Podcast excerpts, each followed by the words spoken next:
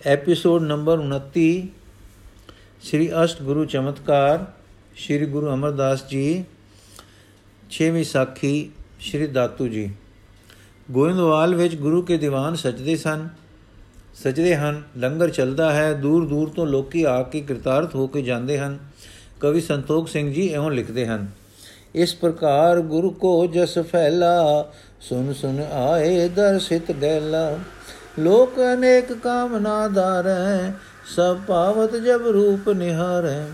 Gram ਪਰਨ ਕੇ ਲੋਕ ਗਨੇਰੇ, ਆਵਤ ਦਰਸੈ ਭਾਗ ਬਡੇਰੇ ਲਗੈ ਦੀਵਾਨ ਮਹਾਨ ਮਹੇਸ਼, ਸੰਗਤ ਨਿਤ ਪ੍ਰਤ ਆਏ ਵਿਸ਼ੇਸ਼। ਉਤਮ ਬ੍ਰਿੰਦ ਉਪਾਇਨ ਲਿਆਵੈ, ਅੰਗੀਕਾਰ ਨ ਹੋਏ ਹਟਾਵੈ। ਜੇਤਕ ਦੇਗ ਬਿਖੈ ਲਗ ਜਾਏ, ਗ੍ਰਹਿਣ ਕਰੇ ਸੋ ਨਰਗਨ ਖਾਏ। ਲੰਗਰ ਚਲੇ ਅਤੋਟ ਬਿਸਾਲਾ ਹੋਵਨ ਲਗੈ ਪ੍ਰਾਤ ਹੀ ਕਾਲਾ। ਜਬੈ ਦਿਓਸ ਆਵੇ ਮਧਿਆਨ, ਤਬ ਸਤਗੁਰ ਪਹੁੰਚੈ ਹਿਤ ਖਾਨ। ਅਚੈ ਉਗਰਾ ਹੋਏ ਅਲੂਨਾ, ਸੋ ਵੀ ਤਨਕ ਉਦਰ ਰਹਿ ਊਨਾ। ਸੰਗਤ ਖਟ ਰਸ ਖਾਏ ਆਹਾਰ ਮధుਰ ਤੁਰਸ ਜੇ ਅਨੇਕ ਪ੍ਰਕਾਰ। ਤਬ ਤੇ ਲੰਗਰ ਬਰਕਤ ਬਰਤਤ ਰਹੇ।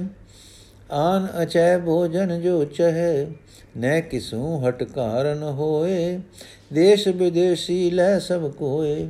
ਜੈ ਕੈ ਸੁਜਸ ਵਿਸਾਲ ਪ੍ਰਕਾਸ਼ਾ ਸਿੱਖਿਆਨ ਮਨ ਮੈਂ ਹੋਤ ਉਲਾਸਾ। ਇਸ ਪ੍ਰਕਾਰ ਗੁਰਦੁਆਰੇ ਤੋਂ ਸਤਨਾਮ ਦਾ ਪ੍ਰਚਾਰ ਹੋ ਰਿਹਾ ਸੀ ਤੇ ਜਗਤ ਦਾ ਉਧਾਰ ਹੋ ਰਿਹਾ ਸੀ। ਖਡੂਰ ਵਿੱਚ ਸ਼੍ਰੀ ਦਾਸੂ ਜੀ ਤਾਂ ਹੁਣ ਤਜਰਬਾ ਕਰਕੇ ਚੁੱਪਚਾਪ ਹਨ। ਪਰ ਦਾਤੂ ਜੀ ਨੂੰ ਸਵਾਰਥੀ ਮਿੱਤਰ ਚੁੱਕਦੇ ਰਹਿੰਦੇ ਹਨ। ਇਸ ਲਈ ਦਾਸੂ ਜੀ ਦੇ ਦਾਸੂ ਜੀ ਦੇ ਤਜਰਬੇ ਮਗਰੋਂ ਦਾਤੂ ਜੀ ਨੇ ਆਸਣ ਜਮਾ ਕੇ ਬੈਠਣਾ ਤੇ ਪ੍ਰਾਣਾਯਾਮ ਕਰਨਾ ਸਿੱਖਿਆ, ਜਿਸ ਨਾਲ ਉਹਨਾਂ ਨੇ ਸਮਝਿਆ ਕਿ ਕਰਾਮਾਤੀ ਸ਼ਕਤੀ ਜਾਂ ਸਿੱਧੀ ਪ੍ਰਾਪਤ ਹੋ ਜਾਏਗੀ ਤੇ ਵਰ ਸਰਾਪ ਦੇ ਸਕਾਂਗੇ। ਸਿਧਾਸਣ ਇੱਕ ਪ੍ਰਕਾਰ ਯੋਧਿਕ ਯੋਗ, ਯੋਗਿਕ ਆਸਣ ਦਾ ਨਾਮ ਹੈ। ਜਾਂ ਸਿੱਧਾਂ ਦੇ ਆਸਣ ਦੀ ਵੀ ਮੁਰਾਦ ਹੋ ਸਕਦੀ ਹੈ। ਇਹ ਉਹ ਆਦਰਸ਼ ਹਨ, ਹਠ ਜੋਗੀਆਂ ਵਾਲਾ ਸੀ ਜਿਸ ਨੂੰ ਗੁਰੂ ਨਾਨਕ ਦੇਵ ਜੀ ਨਾ ਪਸੰਦ ਕਰਦੇ ਤੇ ਉਹਨਾਂ ਨੂੰ ਮੁਕਤ ਮਾਰਗ ਦਾ ਉਪਦੇਸ਼ ਦਿਆ ਕਰਦੇ ਸੀ। ਯੋਗ ਦਰਸ਼ਨ ਵਿੱਚ ਸਿੱਧੀਆਂ ਦੀ ਪ੍ਰਾਪਤੀ ਲਈ ਤੀਸਰਾ ਅਧਿਆ ਸਾਰਾ ਦਿੱਤਾ ਹੈ। ਮੁਕਤੀ ਮਾਰਗ ਲਈ ਯੋਗ ਵੀ ਰਿਧੀਆਂ ਸਿਧੀਆਂ ਦਾ ਤਿਆਗ ਦੱਸਦਾ ਹੈ ਤੇ ਚੌਥੇ ਵਿੱਚ ਕੇਵਲ ਮੁਕਤੀ ਦੀ ਪ੍ਰਾਪਤੀ ਦਾ ਮਾਰਗ ਸਿਖਾਲਦਾ ਹੈ। ਪਰ ਪ੍ਰਭੂ ਦੀ ਮਾਇਆ ਐਸੀ ਹੈ ਕਿ ਮੁਕਤ ਮਾਰਗ ਵੱਲੋਂ ਅਟਕਾਰੇ ਪਾ ਪਾ ਕੇ ਆਪਣੀ ਲੁਭਾਏ ਮਾਨਤਾ ਵਿੱਚ ਕਿਵੇਂ ਨਾ ਕਿਵੇਂ ਅਟਕਾ ਲੈਂਦੀ ਹੈ। ਜਿਨ੍ਹਾਂ ਵਿੱਚੋਂ ਸਿੱਧੀਆਂ ਦੀ ਪ੍ਰਾਪਤੀ ਵੀ ਇੱਕ ਹੈ। ਕੁਝ ਐਉਂ ਦੀ ਗੱਲ ਜਾਪਦੀ ਹੈ ਕਿ ਕਰਮ ਕਾਂਡੀ ਤੇ ਵਰਨਾਸ਼ਰਮੀ ਲੋਕ ਵੀ ਖੁਣਸ ਕੇ ਘਰ ਵਿੱਚੋਂ ਦੁਫੇਟੇ ਪਾਉਂਦੇ ਸੇ। ਸੋ ਇੱਕ ਦਿਨ ਸ੍ਰੀ ਦਾਤੂ ਜੀ ਗੋਇੰਦਵਾਲ ਪਹੁੰਚੇ। ਸੰਜਾ ਸਮੇਂ ਦਾ ਦੀਵਾਨ ਸਜ ਰਿਹਾ ਸੀ। ਸ੍ਰੀ ਗੁਰੂ ਜੀ ਸਮਾਜ ਸਥਿਤ ਗੱਦੀ ਤੇ ਬਿਰਾਜ ਰਹੇ ਸਨ। ਰਬਾਬੀ ਕੀਰਤਨ ਕਰ ਰਹੇ ਸਨ। ਸੰਗਤ ਮਹਾਨ ਬੈਠੀ ਸੀ। ਸੰਗਤ ਮਗਨ ਬੈਠੀ ਸੀ, ਕੋਈ ਗੁਰੂ ਕੇ ਧਿਆਨ ਜੁੜ ਰਿਹਾ ਸੀ, ਕੋਈ ਸਿਮਰਨ ਦੁਆਰਾ ਲਿਵ ਵਿੱਚ ਸੀ, ਕੋਈ ਵਿਚਾਰ ਵਿੱਚ ਅਨਾਤਮ ਤੋਂ ਆਤਮਾ ਵਿੱਚ ਟਿਕ ਰਿਹਾ ਸੀ, ਕੋਈ ਸ਼ਬਦ ਰਸ ਵਿੱਚ ਲੀਨ ਸੀ। ਇਤਨਾ ਬੜਾ ਸਮਾਜ ਤੇ ਰੰਗ ਦੇਖ ਕੇ ਸ਼ਾਂਤੀ ਪ੍ਰਭਾਵ ਪੈਣ ਦੀ ਥਾਂ ਅਗਨ ਭੜਕ ਉੱਠੀ। ਜਿਵੇਂ ਅਣਬੁਝ ਗਲੀ ਕਲੀ ਤੇ ਠੰਡੇ ਵੱਟੇ ਉੱਤੇ ਠੰਡੇ ਪਾਣੀ ਦੇ ਪੈਣ ਨਾਲ ਅੰਦਰਲੀ ਛੁਪੀ ਤੜਪ, ਤਪਤ ਭੜਕ ਉੱਠਦੀ ਹੈ। ਮਾਇਆ ਨੇ ਪ੍ਰੇਰਿਆ ਕਿ ਇਸ ਦਰਬਾਰ ਦੇ ਵਿਚਕਾਰ ਗੱਦੀ ਉੱਤੇ ਮੈਂ ਚਾਹੀਦਾ ਸੀ। ਈਰਖਾ ਨੇ ਕ੍ਰੋਧ ਵਿੱਚ ਹਾੜ ਦਿੱਤਾ। ਈਰਖਾ ਨੇ ਕ੍ਰੋਧ ਵਿੱਚ ਚਾੜ ਦਿੱਤਾ ਤੇ ਬੇਵਿਚਾਰੀ ਛਾ ਦਿੱਤੀ। ਦਾਤੂ ਜੀ ਅੱਗੇ ਵਧੇ ਤੇ ਸਤਗੁਰੂ ਜੀ ਨੂੰ ਇੱਕ ਲੱਤ ਕੱਢ ਮਾਰੀ। ਆਪ ਸਿੰਘਾਸਨ ਤੋਂ ਡਿੱਗ ਪਏ। ਅਚਾਨਕ ਦੀ ਸੱਟ ਪੈਣ ਕਰਕੇ ਸ਼ੀਰ ਵਿੱਚੋਂ ਕੰਬਣੀ ਜਈ ਆਈ। ਪਰ ਗੁਰੂ ਜੀ ਨੇ ਝਟ ਆਪਸ ਸੰਭਾਲਿਆ ਤੇ ਤੱਕੇ ਡਿੱਠਾ ਕਿ ਗੁਰੂ ਸੁਤ ਖੜਾ ਹੈ ਤੇ ਕੁਝ ਗੁੱਸੇ ਦੇ ਵਾਕ ਕਹਿ ਰਿਹਾ ਹੈ, ਲੱਤ ਇਸੇ ਨੇ ਮਾਰੀ ਹੈ, ਦਾਤੂ ਹੁਣ ਸਿੰਘਾਸਨ ਤੇ ਬਹਿ ਗਿਆ ਸੀ। ਆਪਨੇ ਸ਼੍ਰੀ ਦਾਤੂ ਜੀ ਦੇ ਚਰਨ ਫੜ ਲਏ ਤੇ ਘੁੱਟਣ ਲੱਗ ਪਏ। ਫਿਰ ਬੋਲੇ, ਆਪ ਦੇ ਚਰਨਾਂ ਨੂੰ ਮਾਰਨ ਨਾਲ ਸੱਟ ਲੱਗੀ ਹੋਵੇਗੀ। ਬੁੱਢੇ ਦੇ ਹੱਡ ਕਰੜੇ ਹੁੰਦੇ ਹਨ। ਆਪ ਮੇਰੇ ਗੁਰਦੇਵ ਦੇ ਸੁਪੁੱਤਰ ਹੋ। ਖੇਦ ਹੋਇਆ ਹੋਵੇਗਾ। ਲੱਤ ਮਾਰਨ ਦੀ ਖੇਚਲ ਦਾ। ਆਗਿਆ ਕਰੋ, ਕਿਉਂ ਗੁੱਸੇ ਹੋ? ਤੇ ਆਪ ਕੀ ਚਾਹੁੰਦੇ ਹੋ? ਮਿੱਠੇ ਵਾਕਾਂ ਦਾ ਮਰਦੁਲ ਚਰਨ ਚਾਂਪਣ ਦੀ ਸੇਵਾ ਦਾ ਅਸਰ ਠੰਡ ਵਾਲਾ ਨਾ ਹੋਇਆ। ਦਾਤੂ ਜੀ ਸਮਝੇ ਕਿ ਡਰ ਗਏ ਹਨ ਤੇ ਮਿੰਨਤਾਂ ਕਰਦੇ ਹਨ। ਸਾਰੇ ਕਮਜ਼ੋਰ ਦਿਲ ਫੋ ਮਾਰ ਕੇ ਸਮਝਿਆ ਕਰਦੇ ਹਨ ਕਿ ਅਸੀਂ ਠੀਕ ਕਰ ਰਹੇ ਹਾਂ। ਸੋ ਇਹ ਸਮਝ ਕੇ ਕਿ ਡਰ ਗਏ ਹਨ ਦਾਤੂ ਜੀ ਹੋਰ ਕੜਕ ਕੇ ਬੋਲੇ, ਗੱਦੀ ਦਾ ਮਾਲਕ ਮੈਂ, ਸੰਗਤਾਂ ਦਾ ਮਾਲਕ ਮੈਂ, ਤੂੰ ਕੌਣ ਹੈ? ਗੁਰੂ ਬਣਨ ਵਾਲਾ ਤੇ ਜਾਤਾਂ ਕੁਜਾਤਾਂ ਇਕੱਠੀਆਂ ਕਰਨੇ ਵਾਲਾ। ਤੂੰ ਦਾਸ, ਸਾਨੂੰ ਤੇਰੀ ਹੋਰ ਸੇਵਾ ਦੀ ਲੋੜ ਨਹੀਂ। ਬਸ ਇਹ ਆਗਿਆ ਹੈ, ਇਹ ਹੁਕਮ ਹੈ ਕਿ ਇਥੋਂ ਚਲੇ ਜਾਓ। ਮਾਲਕ ਆ ਗਏ ਹਨ, ਸੇਵਕ ਦਾ ਕੋਈ ਕੰਮ ਨਹੀਂ ਹੈ, ਹੁਣ ਇੱਥੇ ਬੈਠਣ ਦਾ, ਚਲੇ ਜਾਓ। ਇਹ ਵਾਕ ਸੁਣ ਕੇ ਸ੍ਰੀ ਗੁਰੂ ਜੀ ਠੰਡੀ ਰੁਮਕ ਦੀ ਸਮੀਰ ਵਾਂਗੂ ਚਾਲੇ ਪਾ ਗਏ। ਦਾਤੂ ਜੀ ਪੈਰ ਲਮਕਦੇ ਸਿੰਘਾਸਣ ਤੇ ਬੈਠਾ, ਚੁਫੇਰੇ ਤੱਕਦਾ ਰਿਹਾ। ਹੁਣ ਸੂਰਜ ਡੁੱਬ ਚੁੱਕਾ ਸੀ ਤੇ ਹਨੇਰਾ ਆ ਰਿਹਾ ਸੀ। ਸੰਗਤ ਪਹਿਲੋਂ ਤਾਂ ਚੁੱਪਚਾਪ ਬੈਠੀ ਗੁਰੂ ਜੀ ਦੀ ਅਤਿਅੰਤ ਨਿਮਰਤਾ ਨੂੰ ਤੱਕਦੀ ਰਹੀ। ਕੋਈ ਡਰਦਾ ਮਾਰਿਆ, ਕੁਸਕਿਆ ਨਾ ਕਿ ਮਤਾਂ ਧੀਰਜ ਦੀ ਅਵਧੀ ਗੁਰੂ ਜੀ ਸਾਡੇ ਤੇ ਖਫਾ ਹੋਣ ਕਿ ਜਦ ਅਸਾਂ ਖਿਮਾ ਧਾਰੀ ਸੀ ਤਾਂ ਤੁਸੀਂ, ਤੁਸਾਂ ਖਿਮਾ ਕਿਉਂ ਧਾਰੀ? ਹੁਣ ਜਦ ਗੁਰੂ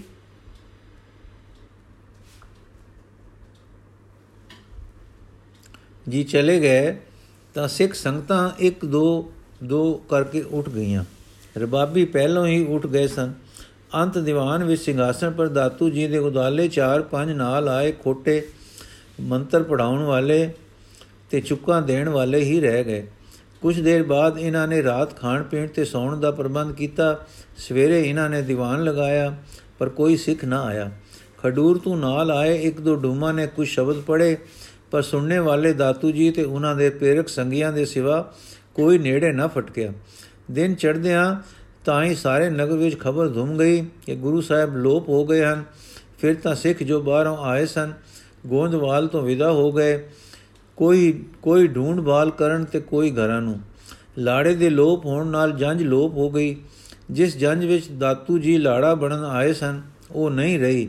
ਤਾਂ ਲਾੜਾ ਬਣਨ ਦੀ ਹਵਸ ਵਾਲੇ ਦਾਤੂ ਜੀ ਇਕੱਲੇ ਖੜੇ ਬੇਸੱਦੇ ਤੇ ਬੇਲੋੜੇ ਪ੍ਰਾਉਣੇ ਵਾਂਗ ਹਰਿਆਣ ਰਹਿ ਗਏ।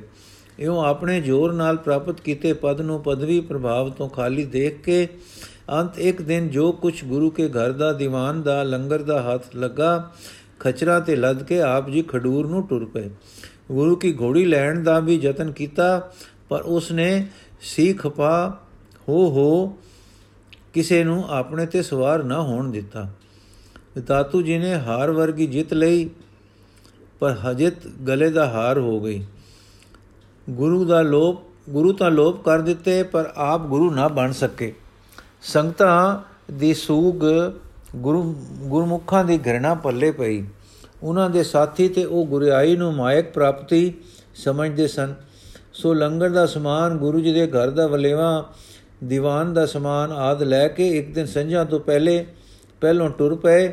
ਇਹ ਗੱਲ ਕਿ ਦਾਤੂ ਨੇ ਗੁਰੂ ਦਾ ਮਾਲ ਅਸਬਾਬ, ਧਨ, ਦੌਲਤ ਬਹੁਤ ਲੁੱਟਿਆ ਹੈ ਤੇ ਲੈ ਕੇ ਖਡੂਰ ਜਾ ਰਿਹਾ ਹੈ। ird ਗਿਰਦ ਦੇ ਗੁੰਡੇ ਦਾੜਵੀਆਂ ਆਦਕਾਂ ਵਿੱਚ ਪਹੁੰਚ ਗਈ। ਆ ਉਹਨਾਂ ਨੇ ਅਧ ਵਿਚਾਲੇ ਰਾਹ ਰੋਕਿਆ ਤੇ ਸਾਰਾ ਕੁਝ ਖੋ ਲਿਆ। ਇਸ ਵੇਲੇ ਜੋ ਗੋਲ ਘੁਮਟਾ ਹੋਇਆ, ਦਾਤੂ ਜੀ ਦੇ ਪੈਰ ਤੇ ਡਾਢੀ ਸੱਟ ਲੱਗੀ, ਜਿਸ ਨੇ ਅਤ ਦਾ ਦੁਖੀ ਕਰ ਦਿੱਤਾ। ਇੱਕ ਭਰਾ ਨੇ ਸਿਰ ਵਿੱਚ ਖਫਕਾਨ ਦਾ ਦੁੱਖ ਜਲਿਆ ਸੀ, ਜੋ ਉਸ ਦੇ ਉਸਨੇ ਮਾਤਾ ਜੀ ਦੀ ਸਮਤੀ ਨਾਲ ਭੁੱਲ ਬਖਸ਼ਾ ਕੇ ਦੂਰ ਕਰ ਲਿਆ ਸੀ। ਦੂਏ ਨੇ ਪੈਰ ਤੇ ਸੱਟ ਖਾਦੀ ਗੁਰਿਆਈ ਤਾਂ ਪੱਲੇ ਨਾ ਪਈ, ਪਰ ਪੈਰ ਤੇ ਪੀੜਾ ਸੇੜ ਲਈ। ਮਿੱਠਾ ਕਰਕੇ ਕੌੜਾ ਖਾਇਆ, ਤਿੰਨ ਕੌੜੇ ਤਨ ਰੋਗ ਜਮਾਇਆ। ਅਗਲੀ ਸਾਖੀ ਹੈ ਜੀ, ਗੁਰੂ ਲਾਧੋ ਰੇ ਸਾਖੀ ਨੰਬਰ 7 ਸਤ ਸੰਗਤ ਦੀ ਚਹਿਲ ਪਹਿਲ ਵਾਲਾ ਗੋਇੰਦਵਾਲ ਚੁੱਪਚਾਪ ਹੋ ਗਿਆ ਹੈ। ਹਾਰ ਵਿੱਚ ਵਿਜੇਈ, ਸਤਿਗੁਰੂ ਜੀ ਤਾਂ ਉਸੇ ਰਾਤ ਵਿਦਾ ਹੋ ਗਏ। ਜਿੱਤ ਵਿੱਚ ਹਾਰ ਕੇ ਹਾਰ ਲੈ ਕੇ 2-4 ਦਿਨ ਸਵਾਦ ਚੱਕ ਕੇ ਦਾਤੂ ਜੀ ਵੀ ਵਿਦਾ ਹੋ ਗਏ। ਗੋਇੰਦਵਾਲ ਵਿੱਚ ਘਰ ਘਰ ਸ਼ੋਕ ਹੈ। ਪਰਿਵਾਰ ਵਿੱਚ ਦਿਲ ਪੀੜਾ ਹੈ। ਢੂੰਡ ਲਈ ਦੂਰ ਨੇੜੇ ਸਾਖ ਸੰਬੰਧੀ ਗਏ ਹਨ। ਸਿੱਖਾਂ ਵਿੱਚ ਮਹਾਨ ਵਿਯੋਗ ਤੇ ਬਿਰਹ ਹੈ। ਕਈ ਜੋ ਉਸ ਵੇਲੇ ਦੀਵਾਨ ਵਿੱਚ ਸਨ, ਹੁਣ ਸਿਰ ਪੁਣਦੇ ਹਨ ਕਿ ਸਾਡਾ ਫਰਜ਼ ਸੀ ਕਿ ਉਸ ਵੇਲੇ ਸਤਿਗੁਰੂ ਜੀ ਨੂੰ ਲੱਤ ਮਾਰਨ ਵਾਲੇ ਨੂੰ ਭੋਏ ਪਟਕਦੇ ਤੇ ਕੀਤੀ ਦਾ ਸਵਾਦ ਚਖਾ ਦਿੰਦੇ। ਉਹ ਜਾਣੇ ਜੋ ਗੁਰੂ ਜੀ ਗੁੱਸੇ ਹੁੰਦੇ ਤੇ ਝੱਲ ਲੈਂਦੇ। ਸ਼ਰਾਬ ਦਿੰਦੇ ਤਾਂ ਸਹਿ ਲੈਂਦੇ, ਪਰ ਗੁਰੂ ਹਤਕ ਨਾ ਸਾਰਦੇ ਤੇ ਗੁਰੂ ਨਾ ਲੋਭ ਕਰ ਬੈਠਦੇ।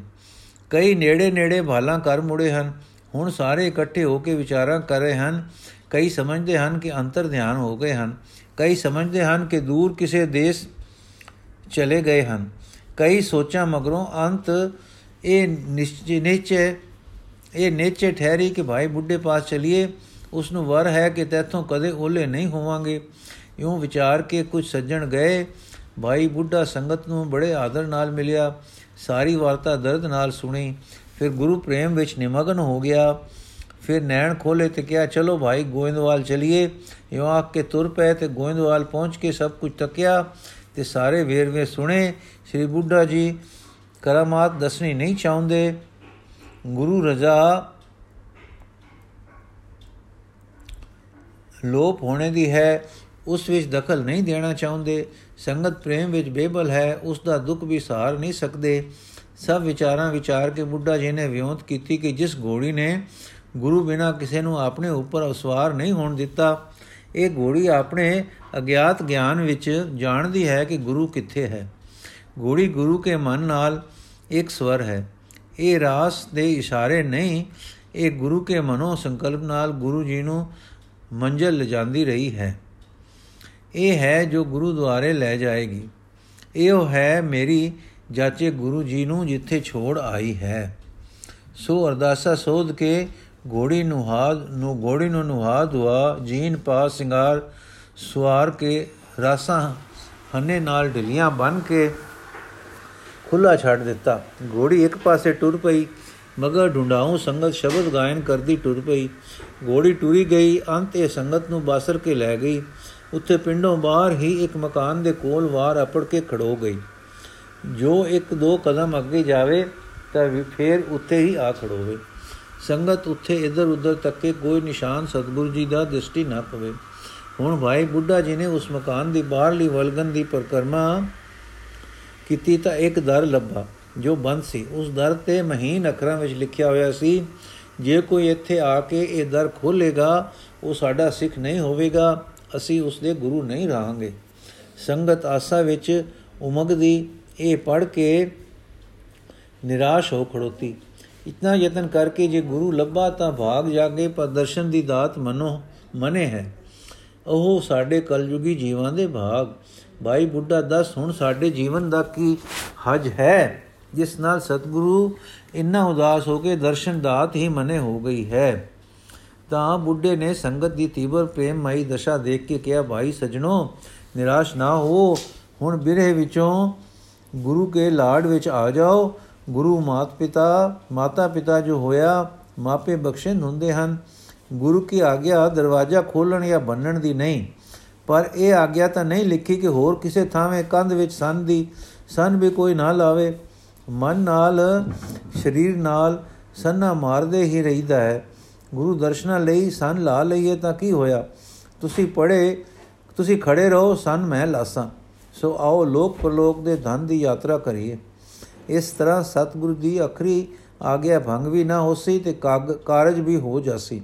ਸਦਾ ਬਖਸ਼ਿੰਗ ਦਾਤਾ ਜੀ, ਆਸ ਹੈ, ਖਫਾ ਨਹੀਂ ਹੋਣਗੇ। ਜੇ ਹੋਣਗੇ ਤਾਂ ਚਰਨੀ ਪੈ ਕੇ ਖਿਮਾ ਮੰਗਾਂਗੇ। ਸਤ ਬਖਸ਼ਿੰਗ ਗੁਰੂ ਦਾ ਬਿਰਧ ਹੈ, ਅਤ ਬਖਸ਼ੇਗਾ।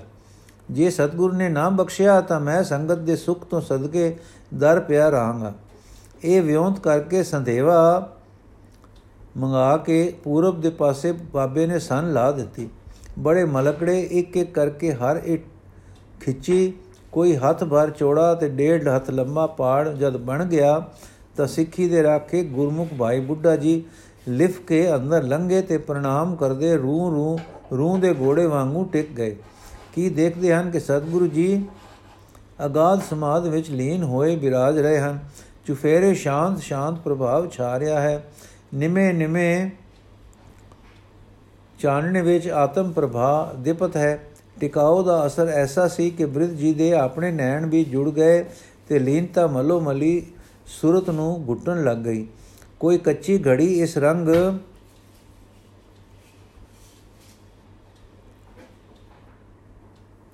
ਰਹਿ ਕੇ ਫਿਰ ਉਪਕਾਰ ਯਾਦ ਆਇਆ ਕਿ ਸੰਗਤ ਬਾਹਰ ਖੜੀ ਵਿਆਕੁਲ ਹੈ। ਫਿਰ ਨਮਸਕਾਰ ਕੀਤੀ ਤੇ ਚਰਨਾ ਕਮਲਾਂ ਨੂੰ ਅਦਬ ਦੇ ਪਿਆਰ ਨਾਲ ਹੱਥ ਲਾਏ। ਹੱਥ ਲੱਗਣ ਤੋਂ ਮਗਰੋਂ ਨੈਣ, ਸੋਹਣੇ ਸੋਹਣੇ ਬੰਦ ਨੈਣ ਖੁੱਲੇ। ਨਜ਼ਰ ਪਈ ਪਿਆਰੇ ਪਰਮ ਪਿਆਰੇ ਸਿੱਖ ਤੇ ਪਛਾਣਿਆ ਤੇ ਮੁਸਕਰਾਏ। ਹਾਂ, ਵਾਕ ਹੋਇਆ ਭਾਈ ਬੁੱਢਾ ਸਿੱਖੀ ਦੇ ਥੰਮ ਤੁਸੀਂ ਹੈ, ਤੁਸੀਂ। ਫਿਰ ਮੁਸਕਰਾ ਕੇ ਨੈਣ ਮੀਟ ਲੈ ਬੁੱਢਾ, ਹੈ ਕਲਯੁਗ ਦੇ ਤਾਰਕ, ਨਾਮ ਜਹਾਜ਼ ਦੇ ਖੇਵਟ ਗੁਰੂ। ਖਿਮਾ ਖਿਮਾ ਖਿਮਾ ਤਰਾਹਿਮਾ ਦਾਤਾ। ਸੰਗਤਾਂ ਗੁਰੂ ਬਿਰਹੋ ਵਿੱਚ ਵਿਆਕੁਲ ਹਨ। ਸੰਗਤ ਦਾ ਦੁੱਖ ਦੇਖ ਨਹੀਂ ਹੋਇਆ। ਹਾਂ ਤਾਂ ਭੁੱਲਣਹਾਰ ਪਰ ਲਿਖੀ ਆ ਗਿਆ ਭੰਗ ਨਹੀਂ ਕੀਤੀ ਦਾਤਾ। ਦਰਵਾਜ਼ਾ ਉਸੇ ਤਰ੍ਹਾਂ ਬੰਦ ਹੈ। ਮੈਂ ਪਿੰਡ ਰਹਿਣੇ ਵਾਲਾ ਸੰਨਾ ਲਾਉਣੀਆਂ ਮੇਰੇ ਕਈ ਵੀਰ ਜਾਣਦੇ ਹਨ। ਦੂਜੇ ਪਾਸਿਓਂ ਸੰਨ ਪਾੜ ਕੇ ਹਜ਼ੂਰੀ ਹਾਜ਼ਰ ਹੋਇਆ ਹਾਂ।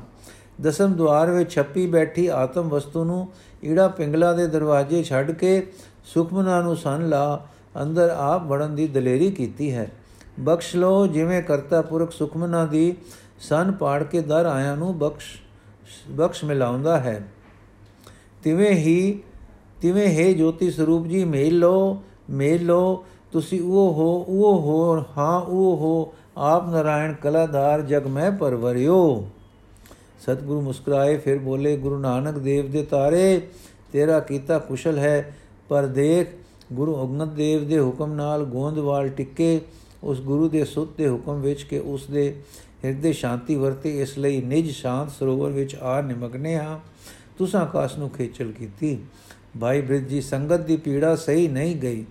ਗੁਰੂ ਦਾ ਹੁਕਮ ਵੀ ਆਪ ਨੂੰ ਪੰਥ ਕਰਨੇ ਦਾ ਹੈ। ਗੁਰੂ ਸੁਤ ਨੇ ਹੁਕਮ, ਗੁਰੂ ਹੁਕਮ ਵਿੱਚ ਆਗਿਆ ਨਹੀਂ ਕੀਤੀ। ਉਸਨੇ ਗੁਰੂ ਹੁਕਮ ਦੀ ਉਲੰਘਣਾ ਕੀਤੀ ਹੈ।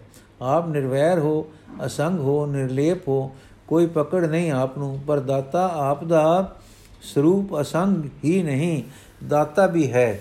ਆਪ ਦੇ ਸਿਰ ਦਾਨ ਦੇਣ ਦਾ ਹੁਕਮ ਹੈ।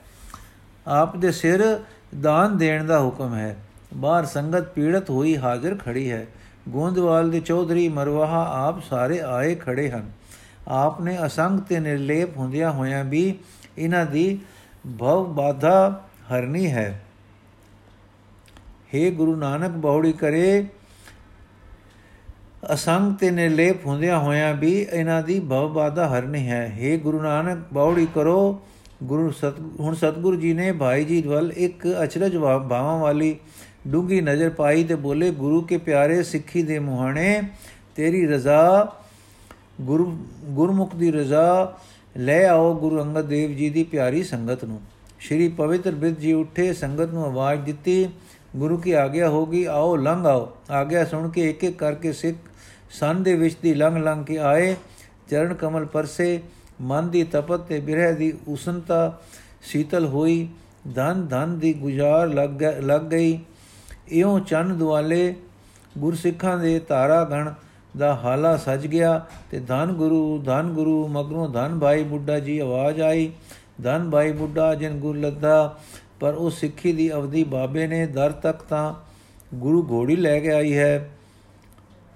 ਸਾਰਿਆਂ ਨੂੰ ਮੈਂ ਤਾਂ ਸਨ ਪਾੜਨ ਦੀ ਗੁਸਤਾਖੀ ਹੀ ਕੀਤੀ ਹੈ। ਇਸ ਪਰ ਸਤਗੁਰੂ ਨੇ ਸੋਹਣੇ ਭਾਈ ਬ੍ਰਿਧ ਨੂੰ ਘੁੱਟ ਕੇ ਛਾਤੀ ਨਾਲ ਲਾਇਆ ਤੇ ਵਾਕ ਕੀਤਾ, ਤੂੰ ਸੰਗਤ ਦੀ ਕੇਵਟ, ਤੂੰ ਭੌਜਲ, ਤੂੰ ਪਾਰ ਕਰਨ ਹਾਰ, ਸਿੱਖੀ ਦੀ ਅਵਧੀ, ਤੇਰਾ ਨਾਮ ਸਿੱਖੀ ਦਾ ਸਿਤਾਰਾ, ਕਵੀ ਜੀ ਨੇ ਉਹ ਲਿਖਿਆ ਹੈ, ਇਹ ਸੰਗਤ ਕੋ ਬੋਹਤ ਭਾਰਾ ਬੋਝਲ ਤੇ ਕਰ ਹੈ ਨਿਸਤਾਰਾ। ਸਿੱਖੀ ਅਵਦ ਨ ਇਸ ਤੇ ਪਰੇ, ਨਾਮ ਲੈ ਗਨ ਬਿਗਨ ਸੁਹਰੇ।